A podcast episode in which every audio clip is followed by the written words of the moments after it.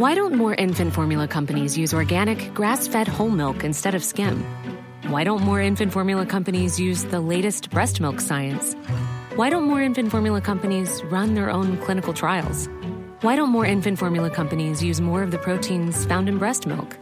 Why don't more infant formula companies have their own factories instead of outsourcing their manufacturing? We wondered the same thing. So we made ByHeart, a better formula for formula. Learn more at byheart.com. Hiring for your small business? If you're not looking for professionals on LinkedIn, you're looking in the wrong place. That's like looking for your car keys in a fish tank. LinkedIn helps you hire professionals you can't find anywhere else, even those who aren't actively searching for a new job but might be open to the perfect role. In a given month, over 70% of LinkedIn users don't even visit other leading job sites. So start looking in the right place. With LinkedIn, you can hire professionals like a professional. Post your free job on linkedin.com slash people today. Millions of people have lost weight with personalized plans from Noom. Like Evan, who can't stand salads and still lost 50 pounds. Salads generally for most people are the easy button, right? For me, that wasn't an option. I never really was a salad guy. That's just not who I am. But Noom worked for me. Get your personalized plan today at Noom.com. Real Noom user compensated to provide their story. In four weeks, the typical Noom user can expect to lose one to two pounds per week. Individual results may vary. Hello, and welcome to the Living History UK podcast, a podcast for the discerning and knowledge hungry historians out there. You can support our podcast and get much more from Living History UK by joining our Patreon from just £1. And by doing so, you'll be a part of an ever growing community and really help to make a difference as we strive to keep history alive. But for now, enjoy this podcast. Hello and welcome to Living History UK podcast. And I'm your presenter today, Danny Reese, and we're now having another one of my famous collector's corners. I know it's been a while since we had one and we had uh, the joys of Mick Atkinson and anything to do with the, uh, with Napoleon. I know the film's coming out soon, so we'll probably get Mick back on again. So I think since the last time we chatted to Mick, he's now bought Napoleon's napkin and bedding. So uh, that's going to be an interesting one to speak. But today I'm joined by someone who has actually got a very personal connection, the man who actually married me and my wife, Padre Paul Roberts, and his interest in collecting all things to do with the chaplains. Firstly, Paul, welcome to Living History UK. It's brilliant to be here, Danny. Really looking forward to turning up the geek factor to a, to a maximum 11 view on this. It's going to be great. Looking forward to it. So, but Paul, what actually got you interested in, into collecting to the, is purely the Royal Army chaplains departments you collect. Yeah, that's right. Well, I suppose take a step back. I was ordained uh, as a priest in the Church of England in 2015, and at the same time uh, was approached by Hereford and Worcester Army Cadet Force asking if I'd be interested in being one of their chaplains. And having been a reservist in the past and having an interest in in in military history and all things military, I thought, yeah, I'll, I'll I'm in for some of that. So I became a chaplain, and well, I've been I've been collecting medals for for a long time, but suddenly started to think, you know what? I think there's some real interesting stories to be told about um, chaplains um, in the First and Second World War and uh, and in the intervening times as well. And it was it was funny. I, had been thinking about this alongside my Army Cadet Force chaplaincy, and I saw a group of medals come up on eBay. And I, you, you'll have had this moment as well, Danny, when you look at something and you think, "Blimey, that's scarce." I don't know much about it, but it's that there can't be many of those. What it was, it was a, a Second World War and Korea group so 39, 45 uh, War Medal, Defence Medal, Korea Medal, and then the UN Korea Medal as well. On the Korea Medal was a mention in dispatches, Oakleaf. Uh, and that medal was named to a chaplain, um, a, um, a Reverend E.A. Wild and which, which in itself is quite funny. Um, uh, and when I say that actually the medals were all contained in in a lady's uh, stockings box, then, um, then, then maybe he was wild by name, wild by nature. Anyway, I don't know. I wouldn't want to um, I wouldn't want to cast aspersions at the man of the cloth, but who knows? But I looked at this and thought, blimey, that's yeah, that's really interesting. I thought about it. It was what I thought was quite a reasonable price. Uh, and in fact, I, I messaged you and said, Danny, I've seen this and he's mentioned in dispatches. How many chaplains were mentioned in dispatches in Korea? And you sort of looked up. You, you we all went, we were scurrying off into my collecting Indeed. room and pulled, as a, those of you who are collectors out there must have a plethora of books and stuff. So went off into the, into the library and pulled out, uh, pulled out my, my reference book on Korean awards. And it wasn't many, was it? two. Two. There were two. I thought, blimey, this is one of two. So I went back, thought, right, I'll I'll put a bid on it and see how it goes. And it had gone. It had disappeared. And I thought, oh, I know what's happened here. Somebody has contacted the, the, the vendor and offered them a buy it now or, or what or done a deal or something like that. Oh well, never mind. So anyway, the, the following morning, I was on my way to morning prayer um, with my boss at the time uh, over at Lugwardine, and I just absent waiting for her to turn up. I was just looking through eBay, and there it was again with a buy it now, only about fifty quid more than I'd seen it the day before. Knowing how scarce it was, um, and I just just bought it, bought it like that. I suspect that this other person had a- a- agreed to buy it now, and I may have just snuck in before they were able to buy it themselves. But who knows? it's all all's fair in love, war, and um, and, and military medal collecting. I think it's the thrill of the hunt. I think all Oh, of us are kit is. collectors. It is, it is the, you know, especially when you're walking around, like for example, one of the shows like Stoneleigh or Mm, Malvern, or or even what- you see something in a case, or you see it on eBay, and you get excited, or your ping, phone pings with a notification saying something has matched your search description, Mm. and it's the, it's the thrill of the hunt. But also, I've got it, I win it. But then we always have the joke with whenever you buy anything online, especially with medal collecting, when that postman walks down your drive and you notice he's got he's got his little bipper out and he's bipped Yep. it, and the jiffy bag comes through your front door. It's like the jiffy bag dance as you go. Something else has arrived. Quick, hide it from the wife. Yeah, absolutely, absolutely. Well, I can confess that that was certainly exactly what I did when the uh, when the postman came down and um, and delivered that. There was definitely a jiffy bag dance, and the and the news of what was in the package uh, was was news that I was careful to only disseminate when uh, when was entirely appropriate. But this this set me off really because I started looking into this and um, and, and you can you can find certain amounts of information. London Gazette dates uh, this this chaplain had been commissioned. Also, because he was a Church of England man, uh, there uh, there was a, a church directory um, called Crockford's, which has all their all the details of when they were ordained and what churches they were they, they worked at and all this stuff. So there's a few things I could find. But I went off a few months later. I went down to uh, the then Armed Forces Chaplaincy Centre in Amport in Wiltshire, near Andover. They've moved now. They're in they're in Shrivenham, the place called Beckett House. But I went there for my initial training. I, I'd, I'd recently been commissioned uh, into the chaplains department and went down for some Army Cadet Force training. Not like SAS selection, is it for Padres? You know. Well, I mean, I, I, um, I I suppose it. Yes, it is exactly like that, Danny. Um, uh, we, uh, you know, we there's there's lots of you know tea drinking and um, uh, you know, and- yeah, and and and, and biscuits, um, uh, biscuit identification in the dark, and all, all those sort of really important um, th- ministry tools um, that you use as a chaplain. Uh, no, it was it was a, it was a really good course. I was there with um, three other uh, three other armies Army Cadet Force chaplains, and one of the highlights of the of the whole um, the three day course was a trip around the museum. The uh, excellent curator there, chap called David Blake. So and I mentioned that I'd just acquired this group of medals, and um, and he said, "Oh, I said, oh, oh, oh, bear with me a second. So he come in, come on in. And he showed me into his office, and within about three clicks, he called up this officer's tracer card. Now, a tracer card is something that uh, is used administratively when when any were posted to a different place. They would have a line. They're sort of like large. Oh, they're like the library file Yeah, things. exa- Yeah, exactly. yeah. Those, those those sort of things. Quite large versions of those with a line on, with a date and a posting, um, and courses attended, photograph of the recipient as well. And so within well, within about ten seconds, I knew a summary of this chaplain's entire career, all his postings. He'd been posted to the guards depot to begin with, and then um, during the Second World War, and then to the uh, the 11th Worcestershire Regiment, which became the, the newly constituted first uh, uh, battalion of the Worcesters, which which fought in Northwest Europe in 1944-45.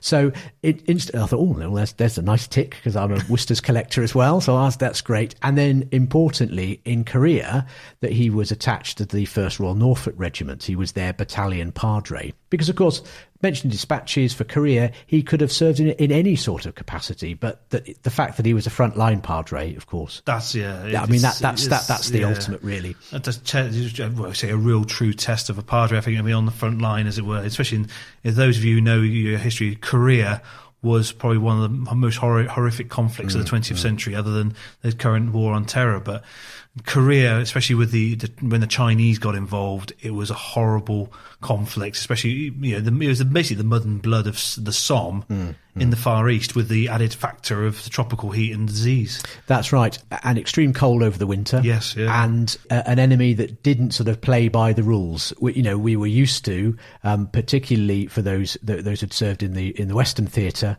Uh, you know, a, a an enemy that signed the Geneva Convention, and there were certain expectations around prisoners.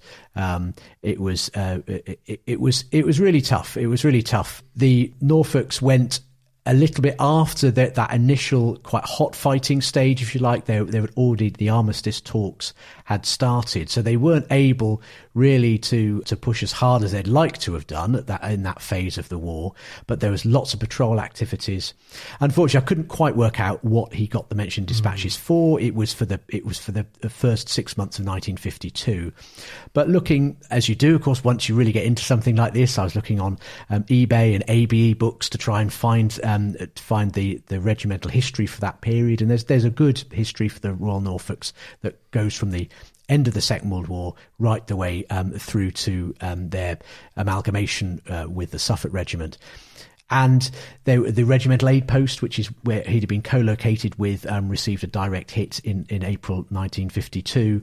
So uh, they, that you know, it could have been something to do with that. Who knows? But certainly, I was able to sort of follow this man's career all the way through, and I thought this is the beginning of a collection for me.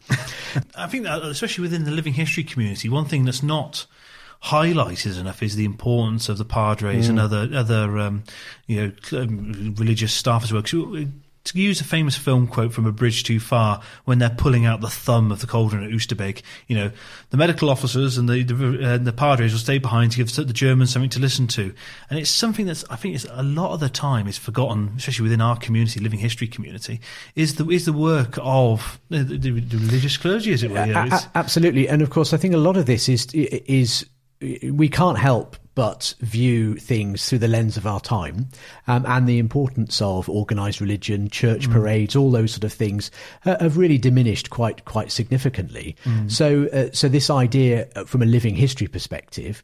To be trying to portray that that work of the uh, work of the padre, uh, and not in any sort of sort of lampooning, uh, you know, comedy sense. They, you know, they they did a they did a lot of hard work, and they were really, you know, a good padre was worth uh, his weight in gold because, you know, wars are fought, you know, on the physical, you know, on the physical level certainly, but that that sort of mental and spiritual attitude, you know, it, it, tho- those soldiers have got to know that what they're doing is right, and and that they have that they they have that support and they have that listening ear, and so actually, yeah, I mean, you're portraying uh, padres, chaplains in living history, you know, is is really is really important and perhaps is a slightly neglected area. I, I would I would say perhaps of uh, of living history, you know, um, reenactment. It's of the times, right? I know we go to great efforts to uh, to make sure our kit's are right and the food's right and our displays are right. But when you got to think about the the social uh, social background of these people, they would they were going to church every Sunday. you know, of- sadly nowadays, as you know, Paul, know, the church congregations are getting smaller and smaller. Hopefully, they'll get bigger one day, but they are getting smaller and smaller. But in the times, especially the First World War and the, and the Second World War, Sunday you went to church on Sunday. You know, that's what you did. Absolutely, and and until um, uh, uh, until after the Second World War, church parades were compulsory. So if you had a battalion church parade, um, everybody was expected to be there. Um, now. There, there was a great debate after the war. The, the new Labour government came in, and there was there was a lot of pressure to drop that compulsory element for the church parade. And really interesting debate raged around that because all the wartime commanders and a lot of those members of parliament and members of the House of Lords that had seen service were really keen that that church parade continued to be compulsory. But there was um, there was a modernising element and, and perhaps a, a more secular element that, that felt no. you, people shouldn't be made to attend church parade. They should choose to go. That that sort of Labour government at the time um, had their had their way, and compulsory church parades were a thing of the past. And then you got more sort of padre hour and that sort of thing. And it's interesting that the chaplains were they were quite mixed views about whether compulsory church parades were a good idea or not. It it did pretty much drop half and half because actually a lot of chaplains wanted to spend that more informal time with the men and not feel that they were the men were already on the back foot because they would had to go to church parade, which meant they had to bull their boots and they had to you know they had to turn out and look you know look really smart. Um, whereas on what was potentially a day off for them, you know, We see in Bad Lads Army. Over those who are old enough to remember the ITV series Bad Lads Army, the the the, uh, the uh, reality TV program, as it were, where they said, "Oh, you know, every church parade on Sunday, non-believers stand at the back and face the wall, Yeah. but still have to be forced to listen." That's you know, abs- absolutely right. Absolutely right. It's one of the one of the reasons um, uh, army slang for um, uh, for Roman Catholics and nonconformists are left footers because they were the ones that had to you know were were turned to the left and marched out so they could have their Ah, own know that. yeah so they could have their own church parade with a with a Roman Catholic padre or a nonconformist padre. An interesting Roman Catholic padre Those of you who say, "Oh, you obviously, or you living history events," you may see people recreating uh, padres or other religious figures, and it always seems to be, I don't know, it doesn't seem to be the most active member of the group, shall we say, the person who can't do the running around anymore. But a good example of that is two SAS. Those of you know we, we're members of the, the group Les Parachutistes. We're representing the wartime SAS. And one of the famous ones is Padre Fraser McLuskey of the SAS, mm, you know, mm. the parachuting Padre. Yeah, yeah. You know, there's, there's stories about things he did in France. We don't know if they're true or not. But again, in a day, he was still operating behind the lines with the SAS, taking the same risks. You know, we still had Hitler's commando order. If he'd have been captured, he was still proudly wearing his SAS wings on his Denison smock. So, you know, that's the thing to take consideration. But Paul, what, what do you think? What is your opinion, or what do you think the church's opinion would be of people actually recreating religious you know, padre unit padres, but not actually mm, being mm. of the cloth? It's it's a really it's a really interesting question this because I think it, it comes to that line about what is what is recreation, what is acting, if you mm. like, and what is what is happening at that at that moment. So, for instance, you you can imagine um, somebody perhaps recreating a field service. From, from my point of view, that there's an element of that that, that is that, that, that is reenaction. That you know that you, you- you're looking at it and you're, you're imagining that that picture. But if the person doing the reenacting isn't, frankly, doing a very good job of being a, a, chaplain and finding something to say, I don't know. It perhaps becomes it, it's it's a it's a difficult one, isn't it? It- We, I, I know we've been um, we, we've been talking and thinking about um, uh, doing um, uh, quite a large event at Shobdon, um, and. Uh, and the potential there, um, uh, we, we, it's still early days yet, but potentially I, I may well, I may be acting, re- you know, being a living historian myself, um, uh, uh, as a Second World War padre. And I've been giving this quite a bit of thought because actually there's a sense in which there's a ministry there, a, a- ministry today to be ministering to and among those uh, living historians because they're they're a group. They're you know th- these are people that know each other, that get on with each other, that see each other from event to event. You know, there's a community there. So actually, there's a ministry there to just get among among those people and walk alongside them today, as well as portraying how a battalion padre or an area padre uh, would have would have acted in the Second World War.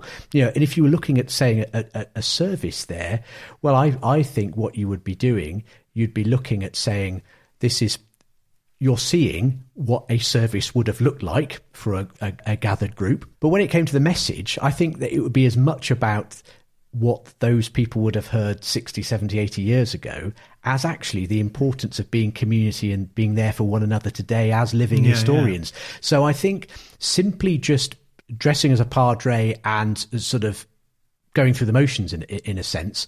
I I mean, uh, completely legitimate from a living history point of view because it's important that padres are represented there. But I think there's perhaps missing a trick because there's there's there's community and, and, and you know it Yeah. there's there, there's you, you see those you see those people from different groups from from from event to event and you get to know each other and and you share each other's you know joys and yeah, joys and woes you know More, well, yes, uh, yes. We share many experiences. Those of you who know Pete Neal know that he's a man of many experiences and uh, many emotions, and how they put across to the to various people. If you shared a tent with him, especially. But no, I think yeah, it's, it's, it's really important. I think it's, uh, as if you represent any unit within living history. You know, if you're donning the, the cap badge of the, the army, army chaplains department, make sure you're actually doing your research and doing mm. how we're representing. Even you, you speak to your local your local vicar padre. You know, th- how would you conduct a service if you're doing it? Do it properly. I know Dom. Uh, he's actually doing a lot of work at the moment about the English Civil War, and obviously that's a great turmoil mm, point mm, for the church. Um, but he's looking at, the, I think, I think it's called a rattler or a rantler. They weren't men of the cloth, but they used to do a lot of preaching in front of units. You know, they talk about the church and stuff like that. So it's, it's again, it's depending on what area you're doing. There's a lot of scope Ab- in this. Absolutely, absolutely. And I think it's interesting what you're saying about often chaplain reenactors being the, the sort of older older members of the group, if you like. Um, and, and it is important to, uh, to remember that uh, the uh, Royal Army Chaplains Department did have um, a real wide age group. So it's a question of thinking about, well, at my age, who would I be ministering among? Hmm. Who would I, what sort of unit would I be would would I be assigned to? Now you're quite right. They were uh, they were parachuting parsons. That sort of parachuting chaplain um, w- was a new invention, but they they went through they, They went through all the, all the same training. yeah. Yep, yeah, absolutely. And they were, and indeed, there were several um, taken prisoner, uh, several killed at Arnhem. They they were doing just the same stuff as the blokes, but weren't armed, of course. So you Well, know, also the Jewish. I think it was, it was a Jewish Yeah, they- parachuted into Arnhem as well. There, there was, and particularly in Italy, there was um, uh, there were a number of Jewish um, Jewish rabbis i- i- in Italy wi- in in divisions. You, you would you would look at a division and you would say, well, what's the makeup? Are they mostly Scottish soldiers? Well, we'll need mostly Church of Scotland and Roman Catholic padres. Then there were London divisions that had significant number of Jewish, uh, not necessarily Jewish units, but uh, plenty of units with Jewish uh, men in Yeah. that would need that that would need that spiritual uh, spiritual support. So often often those sort of uh, Jewish maybe nonconformists, sometimes Roman Catholic padres were at sort of division or brigade level, um, whereas uh, unless it was an Irish regiment or a, um, or a Scottish regiment, their battalion padres are often Church of England um, um, padres. But frankly, because they were the most numerous, I I've got a group in my collection to uh, to a chap. I particularly bought the medal because group of medals because he served in Malaya, and so there's a General Service Medal um, Malaya, and that's named to him. But he uh, has got an Africa and Italy star as well. He served with with artillery units. When I came to do a little bit more research, I found in, in a newspaper he was, he was he married an Australian woman, and he'd um, he'd actually been ordained out in Australia for very complicated family reasons. He probably wouldn't have been. His his, his father was, I think, what we would call was a bounder, and um, spent all the money, beat his beat his mother. Really nasty, nasty story growing up, and and in the end was ended up in Winchester Prison. I mean, he took his stepfather's name, but I think because of that, all that he wouldn't, he probably wouldn't have been put forward for ordination training here in the UK. So he went to Australia. He married an Australian woman, and and for their honeymoon, they came over to the UK for a, for a year. Um, unfortunately, they, they chose 1939 as the Oh, year they came year over. to go holiday, In- was. Indeed, indeed. so of course he stayed and volunteered. He, he was he was working in a church over here, a bit bit like a gap year. You know, you go Yeah, for yeah. years. So he was doing a gap year as a as a curate in Portsmouth. He volunteered and uh, uh, and was attached to um, for quite some time to the 43rd Wessex Division. Well, they seem to have been working a, a little bit with combined operations from a training point of view. And I picked up a letter that, that his wife had written to her parents back in Australia, which it said that they were all really pleased at the progress that he was making because he'd been wounded whilst going over to Dieppe on the famous Dieppe raid Oh, blimey. and he certainly was not he wasn't attached to the commandos but the 5th wiltshires that he was they had been doing some training with and the only thing i can really think is that they were there was certainly a chaplain down because there was a chaplain who was attached to the commandos who had been sent off on a course and came back to find that the the raiders had gone Yeah. I think, I think we've, we've, we've looked into that before, didn't we? we have. Yeah. It was very annoying for him, but it makes me wonder whether they said, "Oh, Padre, do you want to do you want to ride over to. Dieppe? um, his ship came under heavy fire. It was sunk. He was in the water for quite some time. He got burnt. He managed to um, um, save the life of, a, of another um, chap in the water, and eventually they were picked up and got back to back to UK. They just happened to meet a German patrol boat coming the other way who opened fire on them. Completely, complete fluke. There's plenty more work I need to do on hmm. that. But from a, a medal group that I bought because I thought, oh well, it's a, it's an example of Malaya and some Second World War medals as well. Potentially a chaplain who was on the Dieppe raid. It's, it's, I think it's amazing, really, how regardless of what the action was, you're always going to find a padre there. Mm. So I think, yeah, regardless if he's not doing, we concentrated heavily on this podcast mainly on the army padres, but if you got always got the RAF, Mm, of course. and the navy as well. Yep, yep. So whatever action there was during the Second World War, I know we might struggle to find information on it, but you'll always find a, a padre there. But Paul, thank you so Oh, much for today. welcome. It's been, It's been absolutely great. fantastic. And if you're still listening, please ensure that you also sign up to our museum because those of you who know, I also am assistant. One of my many hats, I'm also the mm-hmm. assistant curator at the Herefordshire Regimental Museum, and we also run a podcast called Just a Walk in the Sun. So please, please subscribe to that podcast and give it a listen. If you love your history and love your military history, there's loads of episodes you can join in and listen. But also remember as well, there's other ways to support the channel. There's not just the podcast. We've also got YouTube. We've also got a Discord server. We've also got, we're also on Twitter and Instagram and the famous TikTok. If you want to see some catering videos, go and see Pete Neal's catering videos on the ways to feed the army. Let's get to the kitchen. But Paul, again, thank you so much for coming on. You're very welcome. It's been a great pleasure, Danny. Remember, everyone, keep history alive. If you've enjoyed this podcast and want to support it, then why not send us a PayPal donation? All donations help us pay to host the podcast and for us to create new content for your enjoyment. Furthermore, if you would like to submit a question or even a subject matter for the podcast, join Patreon and send us a message. We'd love to hear from you. The links are in our bio. Until next time, keep history alive.